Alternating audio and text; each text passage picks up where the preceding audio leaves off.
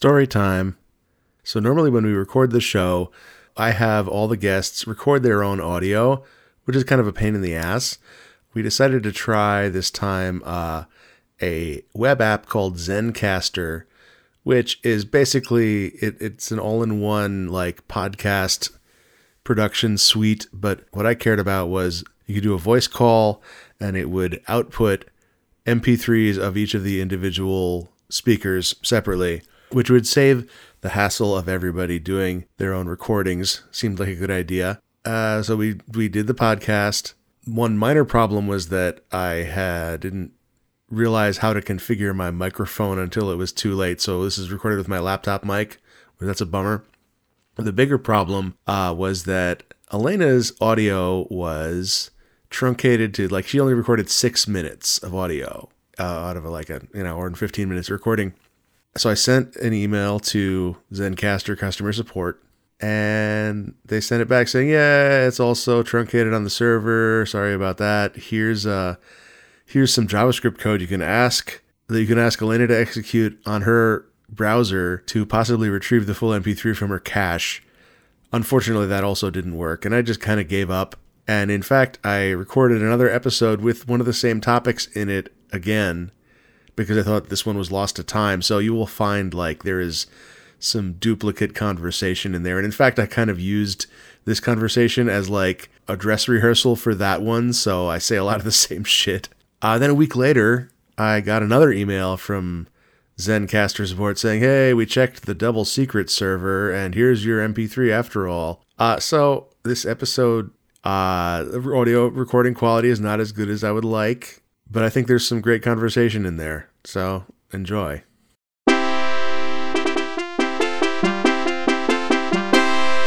Topic Lords. Hi, I'm Shannon. I'm Elena. I'm Jim, and this is Topic Lords, the only place on the internet you can hear topics discussed. Shannon, would you like to introduce yourself, or do you have any, anything to plug? Nope. Oh, Elena, would you like to introduce yourself, or do you have anything to plug? Um, I've been listening to some good music lately. I was recently introduced to Will Wood, and I've been enjoying his stuff. What what genre is Will Wood? Just like a bunch of different genres. I don't know. Okay, He he's a singer songwriter.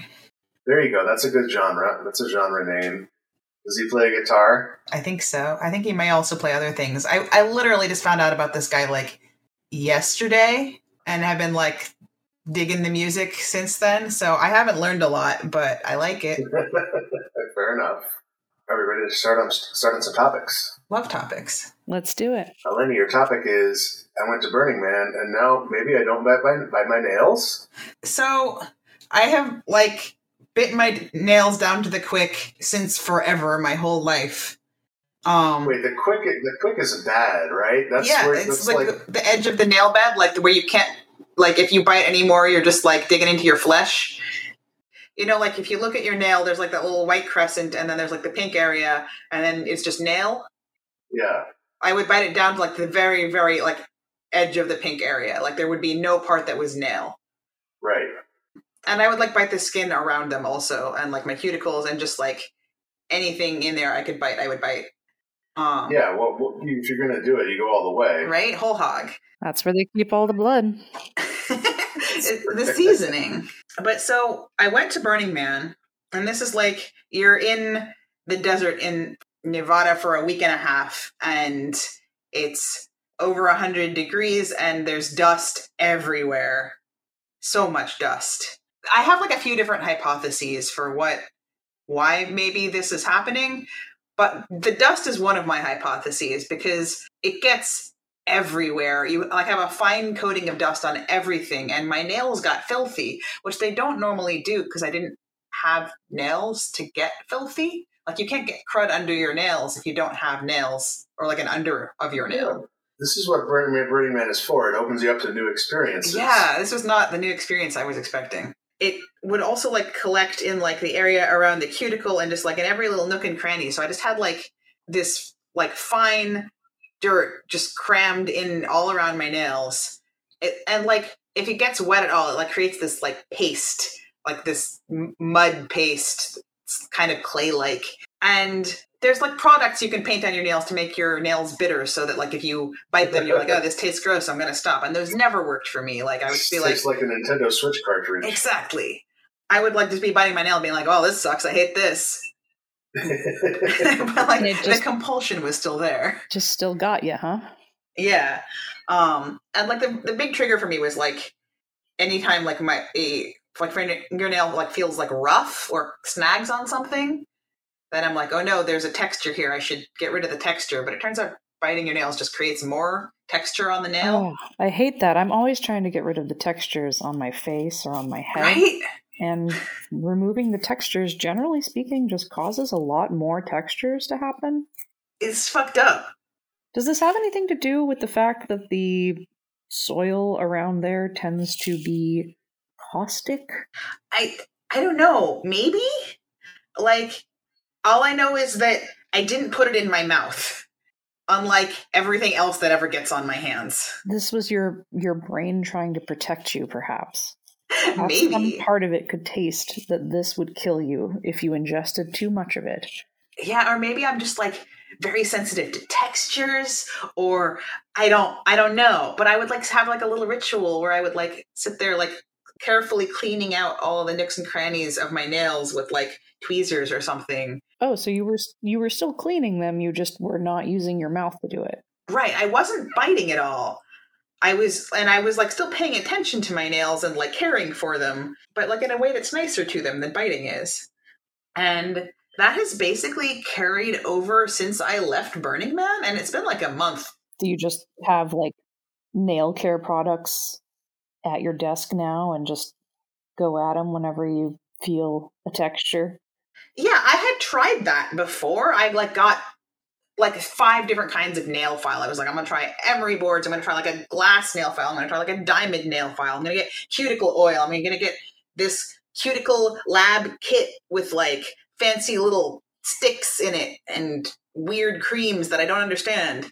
None of that really made a difference. Like even when I would like really try to keep it on my person, and like anytime I was like feeling that urge that like you, you gotta bite i would be like no no we will file instead and that that never worked before but for some reason it's working this time i i did i got some like little nail buffing cubes and i have been managing to buff my nails instead of Yeah. biting them when they feel rough So I remember seeing an essay about it was like a fact or a guide of some kind, like on GameFAQs, mm-hmm. about how to go to Burning Man without Burning Man without losing your main relationship, without like losing your girlfriend. Oh, I thought you were going to say your feet. this is a game where you lose your feet. And it may be that Burning Man is not just a place you can go to lose your SO. It may be a place you just you lose some aspect of your person. yeah this is like a, an integral feature of my personality my whole life Yeah, it could be your feet or it could be your compulsion to bite your nails, and you never know what you're going to lose. Or it could be your ability to love, you know. Yeah, You you don't know. You just go to Burning Man and the man takes something and you don't know what the man's going to want or what the man's going to take, but you find out when you get there somewhere out there there's a man and that man is made up of all of the things that he's taken from people at Burning Man and that's, Oh, God. that man's personality. i don't want to meet this man this man has too many aspects to his personality. He's probably a bit of a mess. He's sitting there biting his nails. He wants to. It's, this is like a. But Doctor, I am Pagliacci. He can't go to Burning Man to lose any of these Oh no, he's just stuck with them. Actually, though, like at at Burning Man, after they burn the man, the next day they burn the temple, and like the point of the temple is like you go there to let go of things. Like a lot of it is people like mourning somebody, like some loved one that they lost. It's a family member or a pet or a friend or a significant other. Um, sometimes it's like a relationship they lost. Sometimes it's like something more abstract than that. So I don't know. Maybe I left my nail biting behind in the temple. Maybe. yeah, Maybe you did. Maybe you've come up with some other compulsion or coping mechanism to uh Maybe. to replace that. Who knows? I'm hoping it sticks, but it like because there's been a few times in the past where like I was able to grow out my nails for a bit, and this feels like it feels different than those, but I'm not really sure how to put my finger on it. Growing out your nails is overrated. I mean, it's nice to be able to like scratch your itches or like peel an orange. Picket textures on your face. That's why I keep them long. Yeah, I, I have been noticing that like I like I am scratching myself more and like it actually has an effect now. that that's the dangers. The dangers of nails is that if you actually have them, they'll they'll cut you. I find that I have less and less nail than I used to because I I pretty much have had really long nails all my life, partially because I like to scratch and things. But now that I do a gardening gig, they break a lot more and get a lot more dirty, and so I find myself cutting them short uh, more and more often, which has been sort of weird because like it's probably not weird for you, but that whole area like of skin underneath where the Uh-huh. nail kind of covers. I'm not Yeah. used to feeling that or having it touch anything. It feels weird for me to have it covered. Yeah, no, I have the reverse where it's just like, oh, that part of the skin is really sensitive. Have either of you ever like lost a nail or had like a big portion of nail that you had to grow back? Yeah, I fucked up my toenail a couple times. So my my pinky toe, just like as far as I can tell, is like just one big pyramid. It's like a. It's not a pyramid. It's like an extruded triangle. Okay. A triangular prism. I can't clip the nail, but I can kind of just kind of pull it off, and it just comes Oh my off in one Ugh. big chunk. But it doesn't have any of the other, other characteristics that you would associate with losing a nail, such as pain. Huh. So I, I might be like mischaracterizing this this question. I have several times in my life taken a hit to one of my one of my nails, and then like there's this big bruise, and sometimes like a chunk missing from the nail that like you watch them grow out over time, Yeah. grow further Yeah. away from the. I've like stubbed my toenail on things a couple times. Once on my own ankle, which fucking sucked. Wait, you stubbed. Stubbed your toe on your own ankle so hard that it caused a crack? Yeah, I was I was gardening and this garden the the garden I was digging in, I was trying to build a raised bed planter, so I wanted to like dig out the ground a little bit. And everywhere I dug in this yard was like full of hazards. Like I don't know like what they were doing in that yard, whoever lived there previously, but it was like broken glass and rusted nails and wire and shards of pottery and bones And heroin needles and yeah, it was just like wild. Every shovelful had just so much danger in it. And so I'd be like carefully trying to like keep put the danger in its own pile. And like so I had like this little like table full of hazards I had dug up. And then like the big pile of dirt I had dug up. Um, but at one point I missed one and I stepped on it. Uh, it was like a, a like a curl of like rusty sharp wire. Um, and I could tell as I was putting my foot down, like, oh, this is gonna be bad. So I like kind of like did a little hop to not step on it, Oh, sure. and then instead I just fucking rammed my toenail into the back of my Achilles tendon and sliced that open, and it also ripped the toenail off. now Elena, you were barefoot? Uh, yes, See, that's where you went wrong. You were digging in the dirt with tons of hazards in the dirt I know. and sharp objects. I, I like the mud and the grass on my I know. toes. No, I am. I also have this problem, and I also had to eventually admit that wearing gloves and wearing protection is important. I, I did wear gloves, but yeah, I should have I I should have worn You shoes. You wore gloves, but you didn't wear shoes. Well, because if I didn't wear gloves, it would hurt. Most of the time with the shoes, I like I didn't. Like I said, I was like putting the hazards in their own place. I could avoid them mostly. This is this is how you get tetanus. this is how you lose your toenail. Yeah, Are we uh, ready for another topic? sure. Oh yeah, I could do more topics. Shannon, your topic is pros and cons of vampirism. Yeah. So I was thinking about it, right? And like, I think a lot of people these days are like, man, being a vampire is cool. I want to be a vampire. You know, they're sexy Yeah, you and live they're forever. and They live for exactly. They live forever. You have you can eat people's blood. well, yeah, that yeah, okay. Uh, depends on what you're into. Sometimes you turn into a bat. Right. Well, that's the question. I'm thinking about Dracula vampires, and I've been on that Dracula Daily train. Love me some Dracula Daily. Is that a web comic? no. Should I explain Dracula Explain Daily? Dracula Daily. Oh man, Dracula Daily is this wonderful thing where every day uh, that there is one, you get an email in your inbox and it gives you the parts of the book Dracula by Bram Stoker that were written on that day. So the book is mostly like people's journals or news articles, um, mostly journals.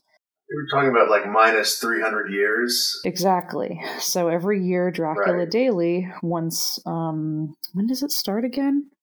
I think it started back in like May, It maybe. starts in like May or something. And um, it'll start sending you the people's journals uh, on the day that the journal is written in the book, on the day that it's stated in the book, which notably is not actually the order in which the book is written. Um, a number of things are out of order from how they would have been in the book. Oh yeah, it's it's memento for the 18th century. essentially yeah but it's quite enjoyable and you know it, it just means that some days you know you log into your your email and you have a like one line missive from some couriers saying that they successfully delivered some boxes of soil to carfax and thanks for the shillings and that's all you get and now that october is rolling around you get you know pages and pages and pages and pages of journals about vampires yeah, I heard there was like a 50 page update. Oh, they're ridiculously long now because you know shit's popping off. We got vampires. It took until yesterday. It's been months, and Van Helsing finally, finally was like, "Hey guys, I know we've literally already slain a vampire together, but now is when I am going to explain to you what a vampire is." Wow. Really? After we after we killed the vampire, you're gonna explain what a vampire is? Anyway, he lays it all out. And I'm just sitting there being like, this doesn't seem worth it. There's like there's like there's so many things that vampires can do, and also so many things that seem to affect them. And speaking just based on the version of, I guess, vampires in Bram Stoker version, I don't know that I'd I'd be up for that. It seems it seems like a lot. It seems like a lot to sign up for. It, it's kind of a pyramid scheme, right? Where only the guy on top really has a good life. That kind of is the vibe I get that like maybe Dracula himself is doing all right. Um Everybody else is just like a thrall. Yeah, well, I mean there's thralls that are like alive and and stuff like that, but even he even Dracula has some serious, you know, limitations uh but things that you know there were a number of things vampires could do apparently that i didn't know they could do. For example uh, one vampire uh, spoilers i guess for bram stoker's dracula written in 1807 or whatever. Lucy westenra is sealed in an uh, i want to say iron no it was a lead coffin and it's it's soldered closed but she can leave it and return to it at her leisure What? How? well according to van helsing she can get oh so small Like, like molecular small? Yes. Yes, I believe that is what they are implying, is that vampires can just get molecularly tiny and slip between the solder. Bram Stoker invented the plank length. Right, which like I had always thought like, oh yeah, if you deny a vampire access to its coffin, like then you're good, right? But not if they can just become molecularly small and slip in there. yeah.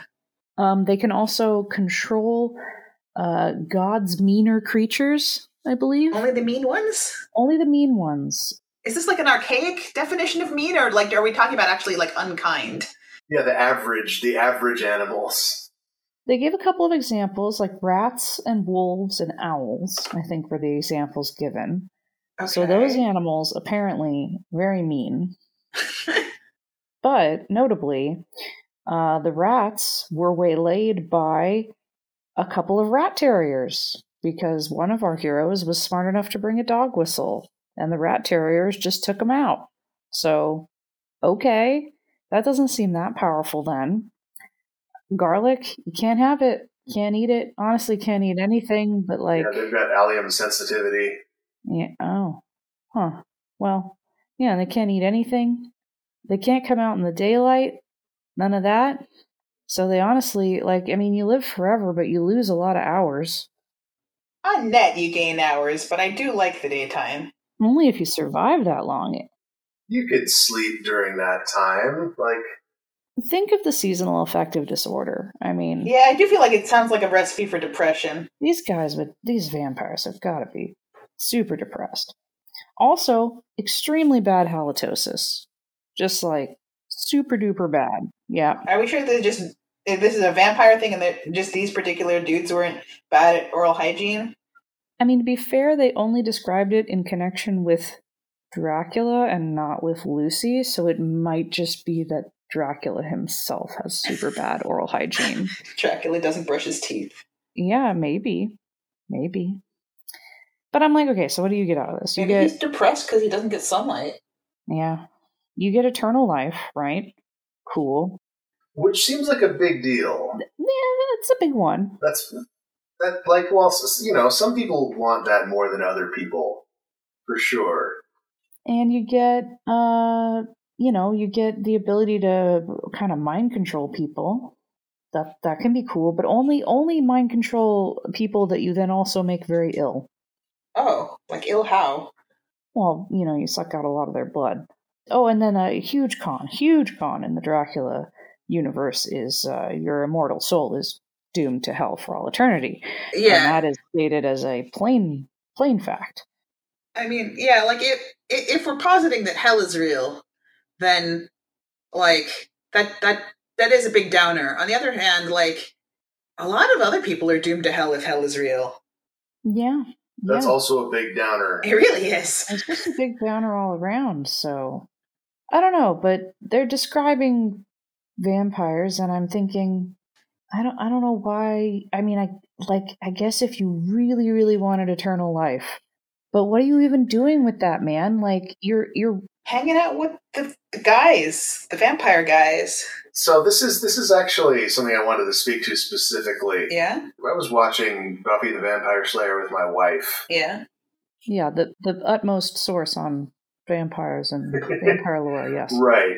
And the vampires don't have any like hobbies. They're not good at anything. like some of these guys have been around for a thousand years. So I I was also watching Groundhog Day with my wife. Groundhog Day, Phil, I think the character's name is Phil. He'd be a great vampire. The groundhog might be Phil. I can't remember. It- it- maybe he is the groundhog. Punxsutawney Phil. the Bill Murray character Yeah. by the end of the movie uh, has lived like something like a thousand subjective years and has learned a bunch of skills. Like he's learned jazz piano, he's learned ice sculpture, card throwing, and he's learned to see the good in the people around him. And the vampires haven't done any shit with their time. Well, like in, in Buffy the Vampire Slayer, like isn't it like a key thing that like you lose your human soul? Does that mean you lose your desire to learn things? Maybe, maybe you just you don't find anything interesting. Maybe you lose your desire to be anything but a predator at that point. So I, I think that in the some some vampire lore explains this by saying that vampires are kind of fixed in place psychologically. Mm. That like it becomes very difficult. They're they're they're, they're in stasis. They are like the same, basically the same creature they were when they were turned Uh-huh. uh, and learning new things is very difficult for them. Um, and that's a big downside. Yeah. uh, reducing the value of eternal life a lot. Yeah, like a big part of what I like about life is like doing new stuff, learning Right. things.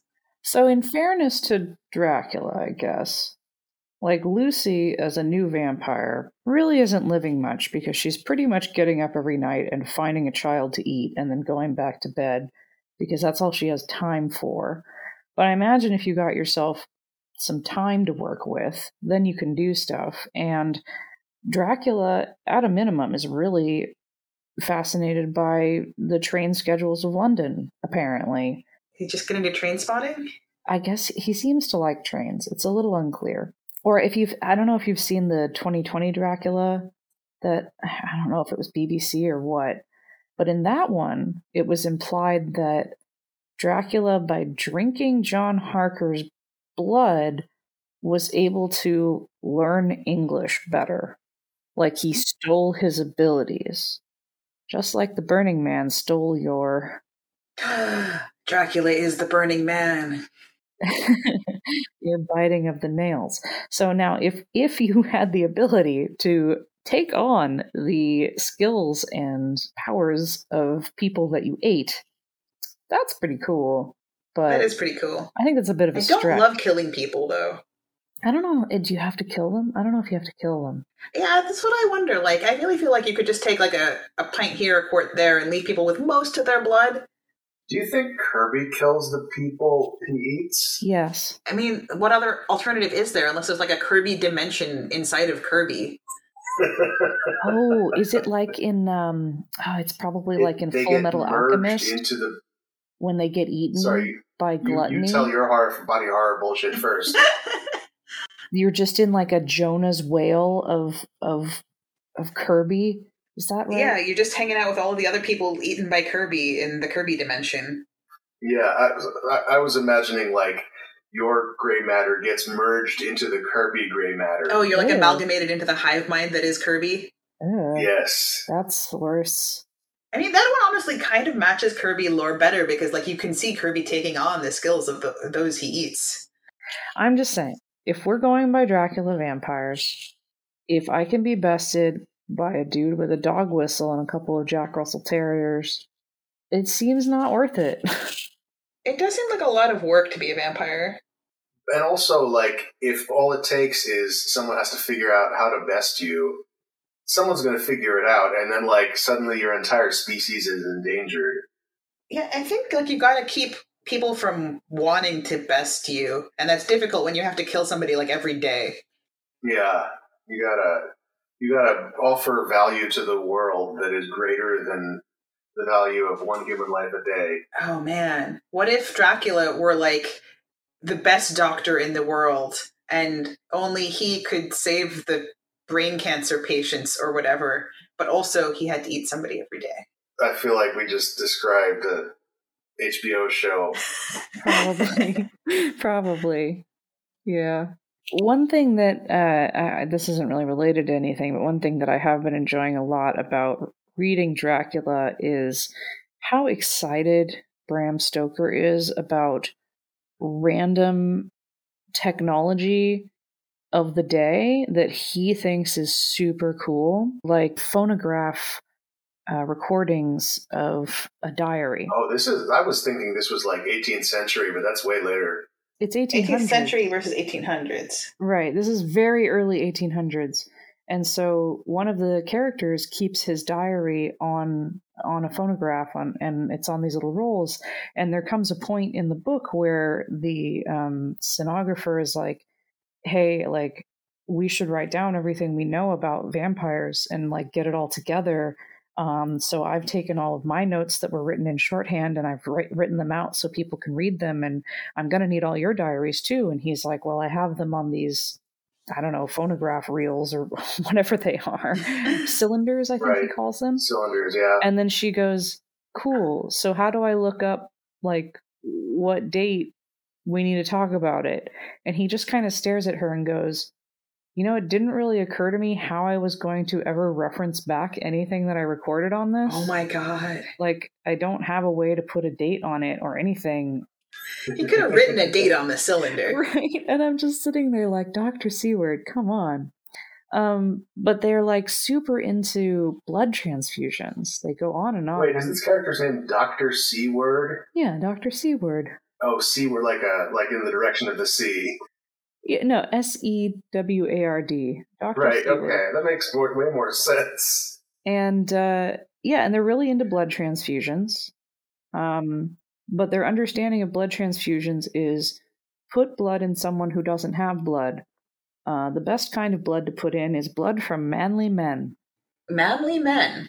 The manliest men. There is a quote that I kind of want to put in cross stitch form, which is God sends us men when we want them. Yeah. This is this is when they are that Dr. Seward and Van Helsing are out of blood.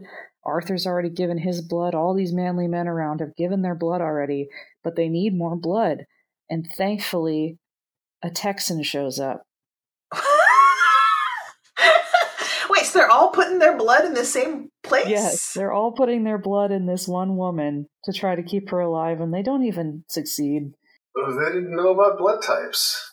Uh, do- doesn't matter. Manly men, strong men. That's what you need. God sends us men when we want them. It's raining men. Hallelujah. Pretty much. It's that's yeah. That's a little bit the theme of the book, actually. Uh, it certainly seems to be. Everybody seems very taken by these manly men, especially the Texan. But like they they talk a lot about various technologies. Um, they offhandedly talked about uh, affixing small electric lights to their chests to go explore a dark place, and I was like, "What are you talking about?" Like It's like a flashlight, but it's so big you gotta carry it on your chest. This is like a guy writing writing a novel set in San Francisco and like talking about every single like scooter startup. Yeah. Yes, no, it very much has that vibe. And then Van Helsing goes on this rant about like if you if you don't believe in this, like he, he just starts listing a bunch of things that seem unbelievable. And some of them are things where I'm like, oh yeah, like I've I've heard of that urban legend or that rumor, or they're you know, they're more general. But then there'll be something really specific, like a spider that got so big that it was just a really big spider, you know, the big spider everybody talks about. Yeah, that, one. And then he just starts ranting about um, bats in Peru that are so big that they, you know, they hang from the trees even in the daylight. And I was like, are you talking about flying foxes? Are you talking about fruit bats? Is that what you're talking about? But he was ranting about fruit bats like they were, they, they could suck a man dry in a night or whatever. you know so it, it's just i don't know it's just kind of funny to like how much of the time because like blood transfusions would have been at least between people would have been a brand new technology Um, Yeah. and he's clearly very interested in all of this stuff it's just it's just funny to me Are, are we ready for another topic? Yeah, yeah let's do another topic. Uh, my topic is Krista and Tatiana Hogan are conjoined at the brain. They share thoughts, senses, and control of their bodies. So this is a thing that I found out about that I think is a super interesting example of uh, how the our our intuition for what makes a person can just be thrown completely by by basic biology. Yeah, I'm thinking right now about how like much of a nightmare it must be to do paperwork. yeah. I don't know, like getting your medical records good or like your like if you're applying for a job, like yeah, I'm I'm the one interviewing, this is my sister. Like Well, ex- except that, like, I conceptually, it really seems like it's just one person with two bodies to me. yeah? Like the way the way it's described. Although I haven't had a conversation with these people, so I don't know. Like did, did they describe it as having a singular experience? Uh, so the doctor, this was like they were studying this um, them as infants. Doctors reported that when one of them is tickled, the other jumps, and putting a pacifier in one of the mouths would cause the other to stop crying. The fact that one of them was crying and not both is significant, though. Hmm. so they have only they have a singular brain it looks like i'm just kind of skimming this one brain with essentially two full bodies including uh, face and everything else um, attached to that pretty much just joined They have two sets of eyes. Okay, so They have, so two faces, two sets of eyes, like just one, just a single brain. do they have multiple like ocular cortices or like how do the eyes hook up here? Yeah. So I think I think well, saying a single brain, what I mean is like they have uh, two.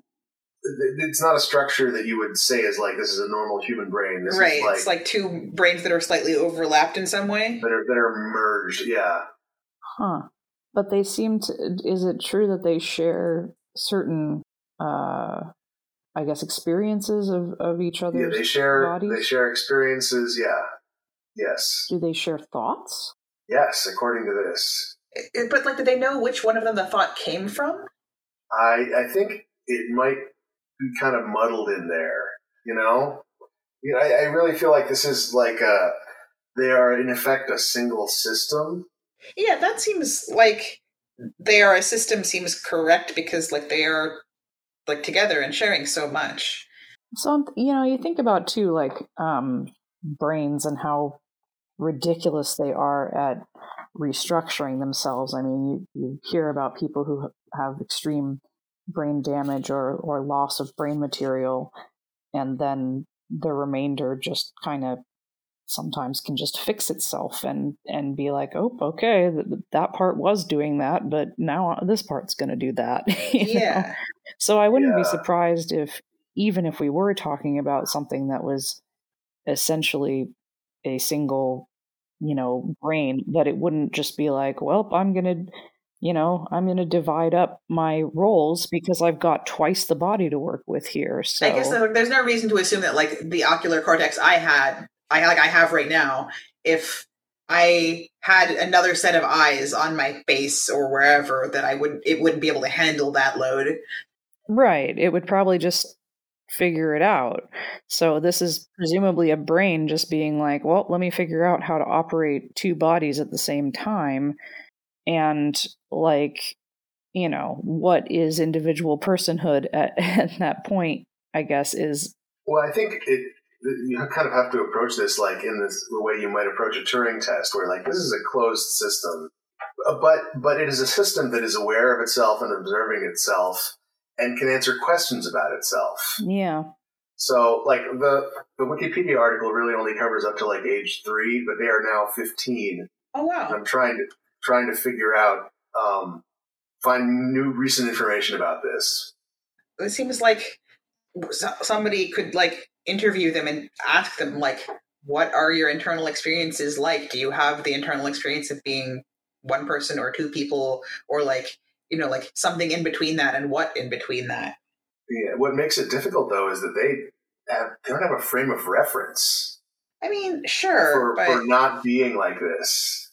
Well, and also, like, everybody's been referring to them presumably as two people. like, do you think that if you did an experiment where you raised a child as though it were two people, like, do you think that they would have the internal experience of being two people?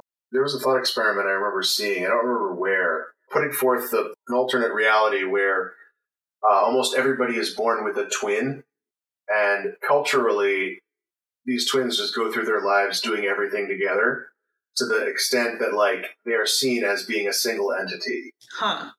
and like when one of- if one twin dies, the other one is seen as like a like a like a significantly disabled individual, or like when someone's born without a twin, this is like someone who needs to be taken care of Huh. and can't fend for themselves. And I think, without actually remembering, uh, I think this was intended to be like a metaphor for the two hemispheres of the brain and how we could just as easily see these two hemispheres as being two individuals that are working in cooperation, Yeah. which is there's some evidence for that being the case. Yeah, split brain patients are pretty interesting. Yeah.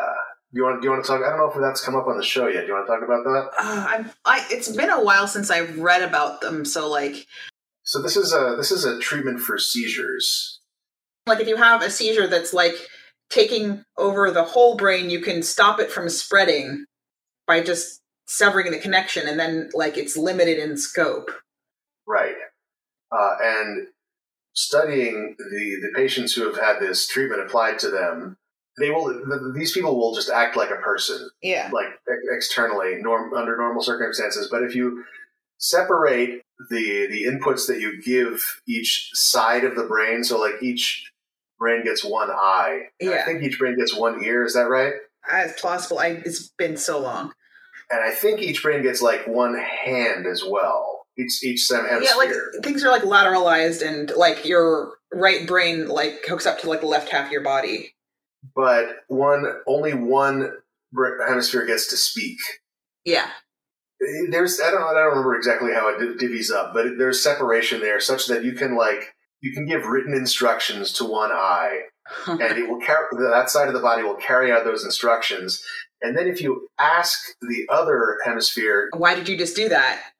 they will make something up. Yeah, they just rationalize it. Yeah, they will invent like I just felt like walking across. I felt like taking going for a walk because I wanted to stretch my legs. Yeah. And I, I, th- I honestly think this is like how brains always operate. Mhm. Is they just do stuff, and only if a reason is prompted, either either internally or externally, only then will they like invent a reason for why it happened.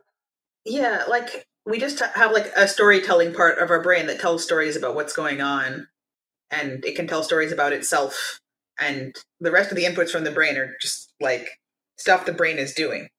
Yes, yeah, that stuff stuff is super interesting to me. There was a recent topic about um, the attention model of consciousness, which I don't want to re- reiterate because it was just on a recent episode, but it's it's very interesting, and you should, especially you, Elaine. I think you'd be very interested. Yeah, in, that sounds listening to interesting. I remember like listening to that topic or reading about it. my theory of attention class in grad school was like one of the better ones I took.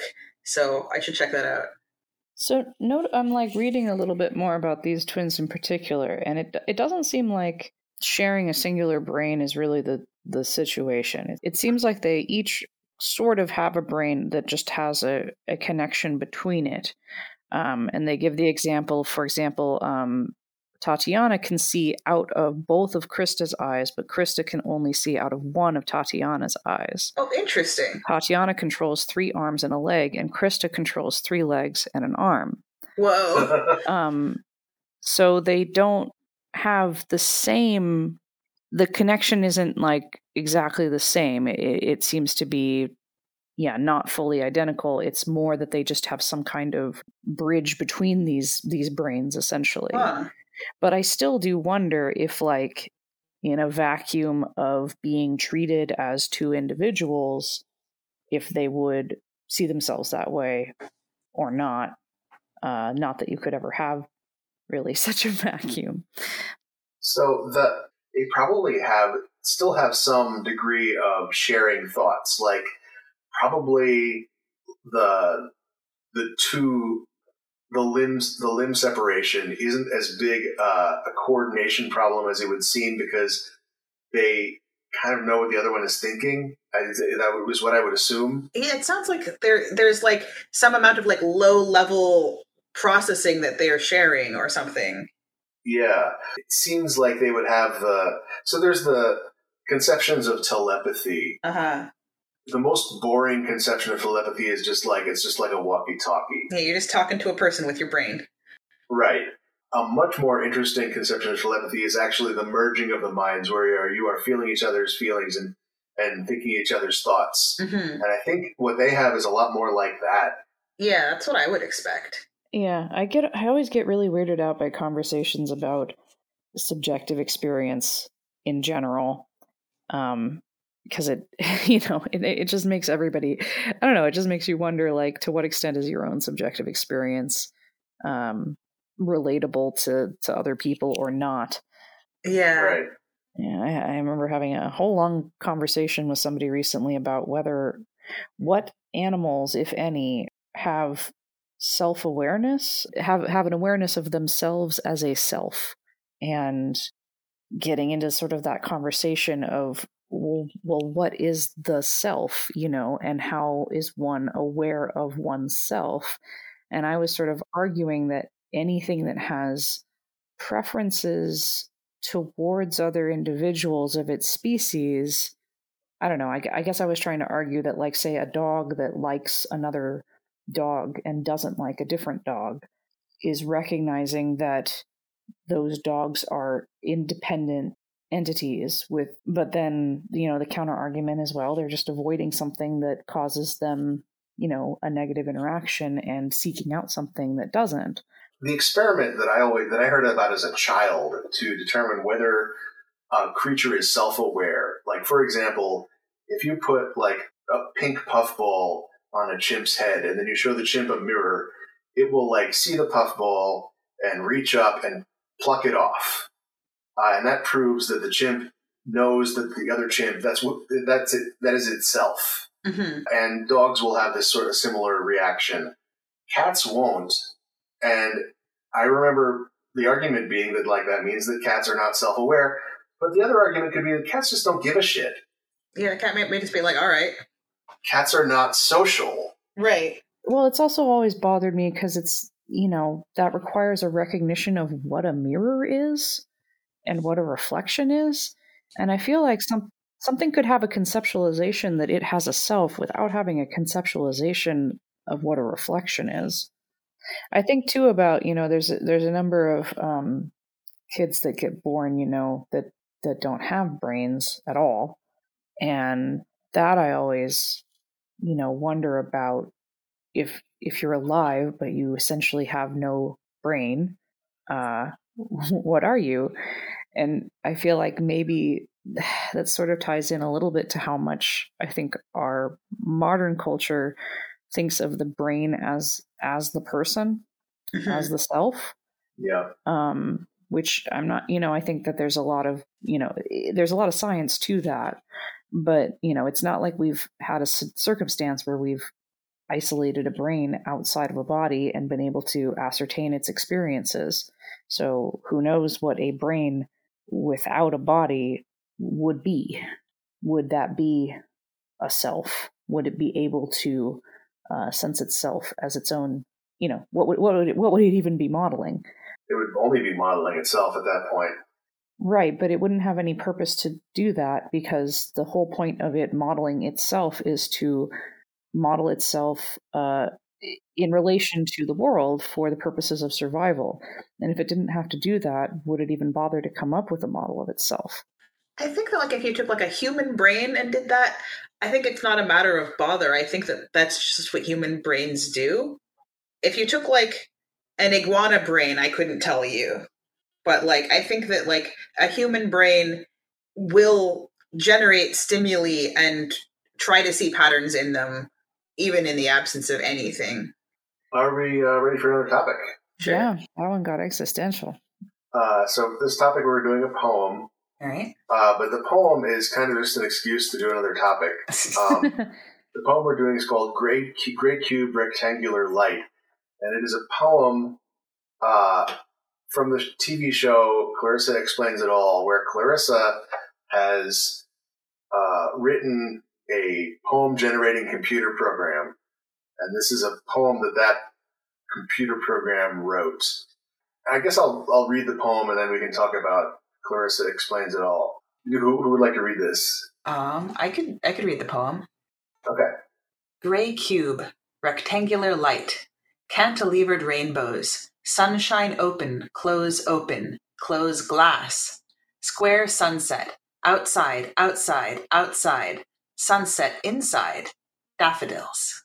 So I didn't know this about the show because I never watched it, but it is a kind of a big plot point or character point, I guess, that Clarissa is a programmer and basically an indie game developer because, uh, and I'll, I'll put this in the show notes, but you can see she will process events in her life by making games about them Huh. and her families play the games and the games are shown on screen and they're actually incredibly sophisticated for like what is like what 1992 Wow. A lone kid couldn't make a game like this in 1992 Hmm. but they certainly could in like 2000 with flash though or like like once flash was a thing this was totally available to someone that age Uh huh. but it's just a super interesting thing for a girl on Nickelodeon to do in the early 90s. Yeah, I hadn't realized that that's what the show was about. Well, it's not about that. That's just a thing that that's one of the things that she does. Sure. Like I was like aware that like this is like Clarissa having a you know a teenage life in the '90s, and Right. but I didn't realize that was part of it. Right. So, so was this poem generated in the early 90s Then using a program that she wrote. Is is that correct? That, that's what happened in the fiction. It's not clear if they actually wrote a program to do it because, like these these games that they made are clearly just someone animated this Uh huh. uh, to put in the show. And it may be that someone, and probably, in fact, probably is just the, the author of the script just wrote this poem. In the fiction, this is done in response to a school assignment where she is assigned writing a poem, instead writes a program to write the poem, and then feels guilty about taking credit for it. Huh. According to this, she eventually acknowledges the program at a banquet. So also she goes to banquets. Okay. Is it was she like being awarded for her poem? I guess. And has her computer deliver a reading. Amazing. Text to speech. Yeah. That reminds me of the scene in uh in the Dark Tower series. I, I don't remember anybody's name from that, but the kid like is going Oh, there was an crazy. No, Eddie was the, There's there's there's Roland. the the child was going insane. oh, Jake. Yes, and he writes the tr- this poem about the train in the book, and it's a really good poem. But in his from his perspective, it looks like insane ramblings. Like he doesn't remember writing it. He doesn't know what he's dealing with, and so he gets called in after class by his teacher um, to talk about what he's written and he sees it and is like oh my god they're going to know that i'm crazy because i i don't know what this is. And then the teacher takes him back and is just like you're a literary genius. This is the coolest poem ever. It's just like i do feel like it be like that sometimes yeah. with poems. No, I remember taking like poetry class in like what was it, third grade, fourth grade that we did that, and like yeah, like like they brought in the special poetry lady to teach us poetry, and I remember I like made my poem like from the point of view of an ant in the shape of an ant, and she was just fucking blown away. Like you made your poem shaped like an ant. What? And she like got me submitted to the poetry book, and I won like I don't know third place or something in something. So I want to I want to talk about the denouement of this story, Okay, okay. uh, which is that your poem appeared in the book with the wrong name. Yeah, I was upset about that. It was supposed to be ant traveling, and the poem is shaped like an ant.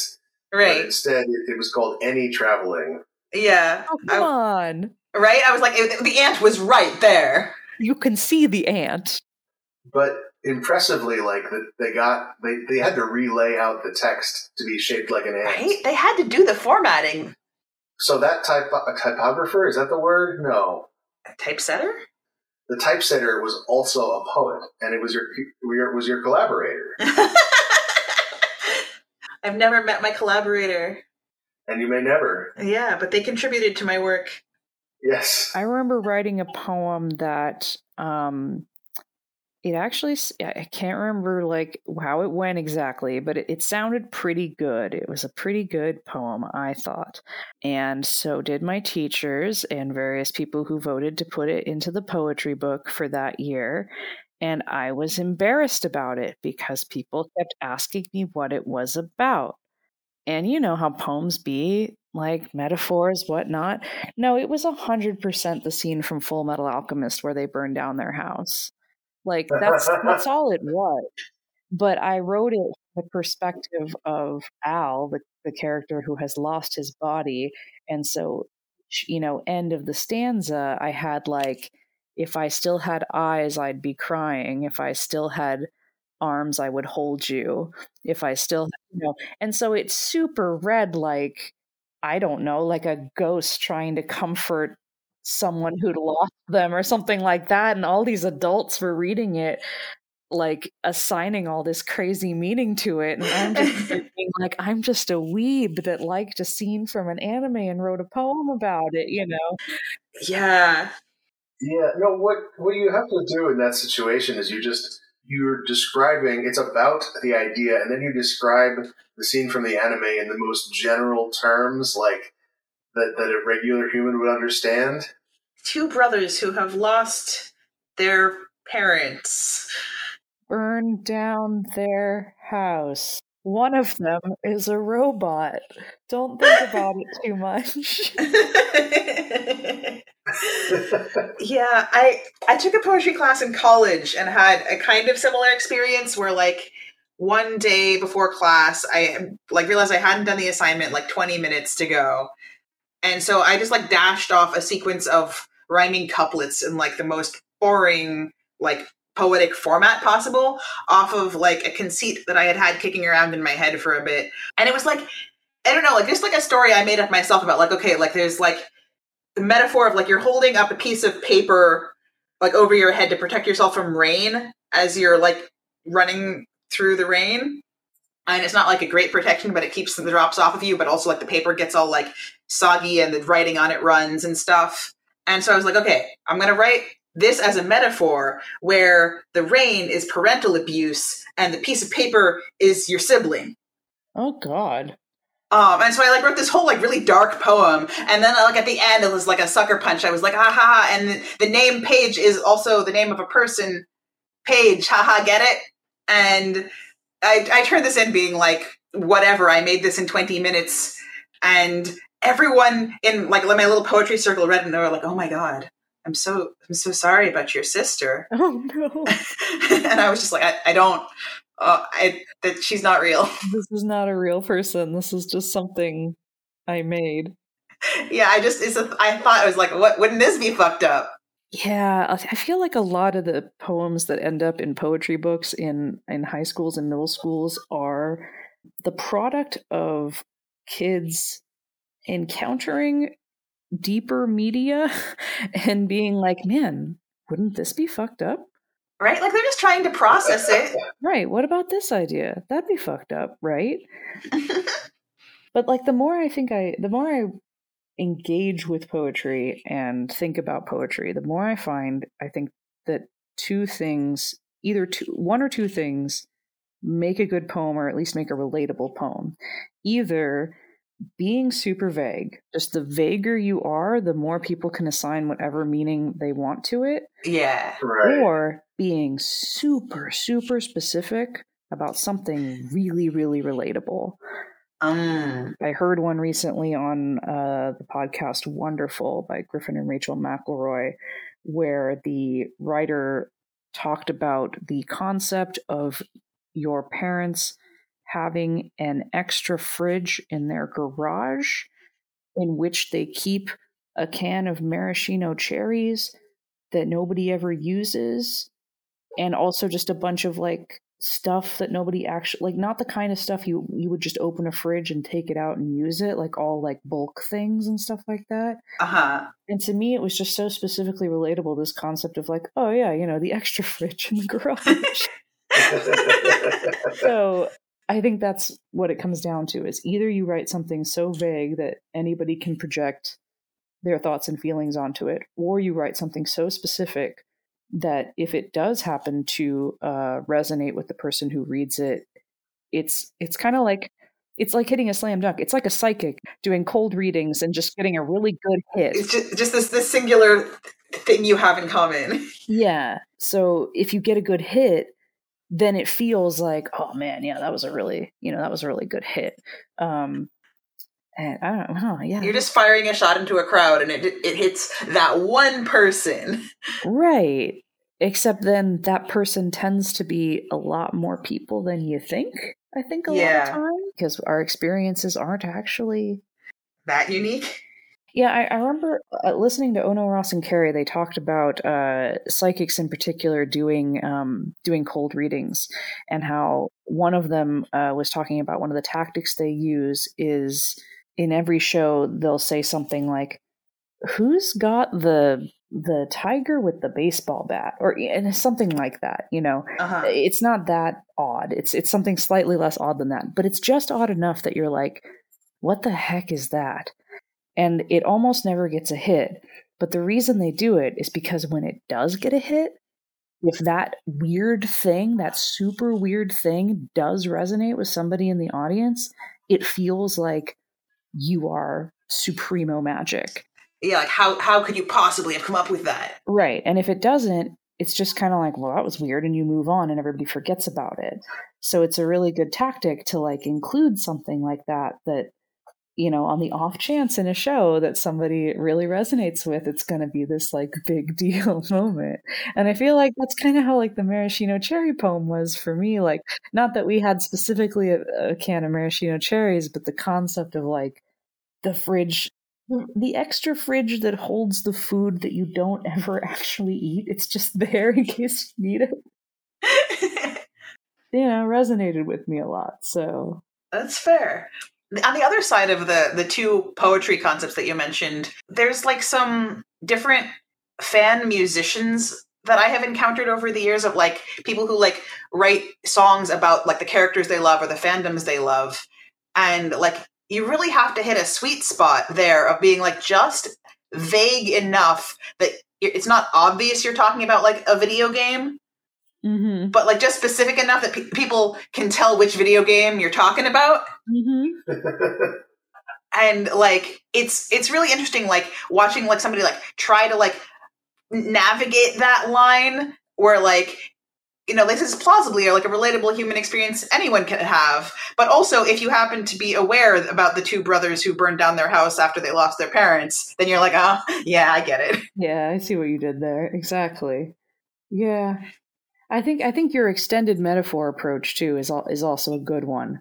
The one where, you know, like with the piece of paper and page and all that. oh yeah Because people love it when they can be like it's about a piece of paper, but really it's about child abuse. yeah People are into that like the, what is the dark deeper it makes you feel clever like you you, you saw the meaning Right. Yeah. I think ones that yeah make make your audience feel like ah you were smart enough to get it even when it's like oh come on like obviously I've had like since grad school or so, I like I, I don't really write poetry anymore, but like I had this idea for a poem in my head for like over a decade now. Okay, so you know how like when a, like a, a grain of sand gets into an oyster, the oyster is irritated by the grain of sand and turns it into a pearl. hmm But have you ever seen like sand like up close under a microscope, like what it looks like?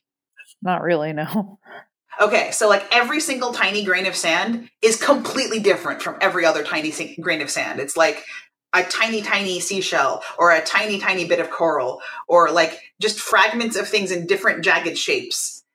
And so it's like every grain of sand is like this fascinating, unique, separate individual.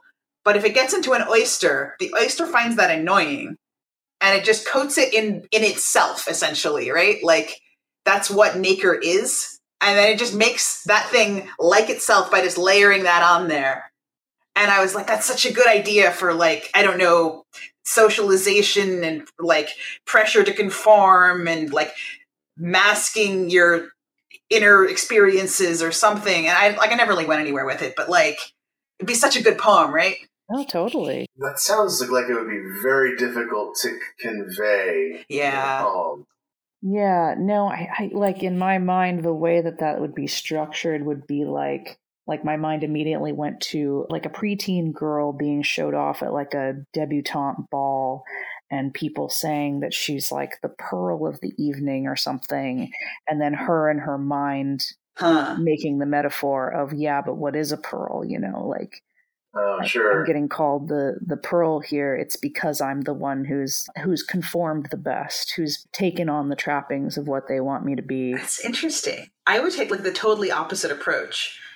I would be writing the poem as like I am describing a gr- like the a grain of sand in the process of becoming a pearl. Like just like technically like this is what is happening and that that's all that's happening on the object level is the actual grain of sand becoming an actual pearl but i would like talk about it like with the emotions i would talk about for a person having the metaphor happening to them Oh, sure. Yeah. yeah well i mean that's you know that means that you think that your audience is smarter than i think my audience is I guess. And that's all the time we have for Topic Lords. oh, oh shit Uh, Shannon, if this is something that you want, where can people find you on the internet? you can't find me anywhere i'll never be caught And Elena, if this is something that you want, where can people find you on the internet? I, I'm on the Topic Lords Discord. I occasionally pop in and say something. Thanks so much for being on. thanks for having us So we never got to zero inbox your fridge. You'll never get to know. Hi, this is Jim. This is the audio I append to every episode of Topic Lords. Congratulations to our newly anointed lords. This episode was edited by Esper Quinn, who can also edit your episode if you contact them on Twitter. If you'd like more people to hear the show, you can tell your friends about it, or rate and review us on whatever podcast service you use. You can add content to the topic bucket by emailing topicbucket at topiclords.com, and you can contribute to our Patreon at patreon.com slash topiclords. Patrons get episodes a week early, and you get access to the Topic Lords Discord where you can discuss topics with all the lords that hang out in there. See you next episode.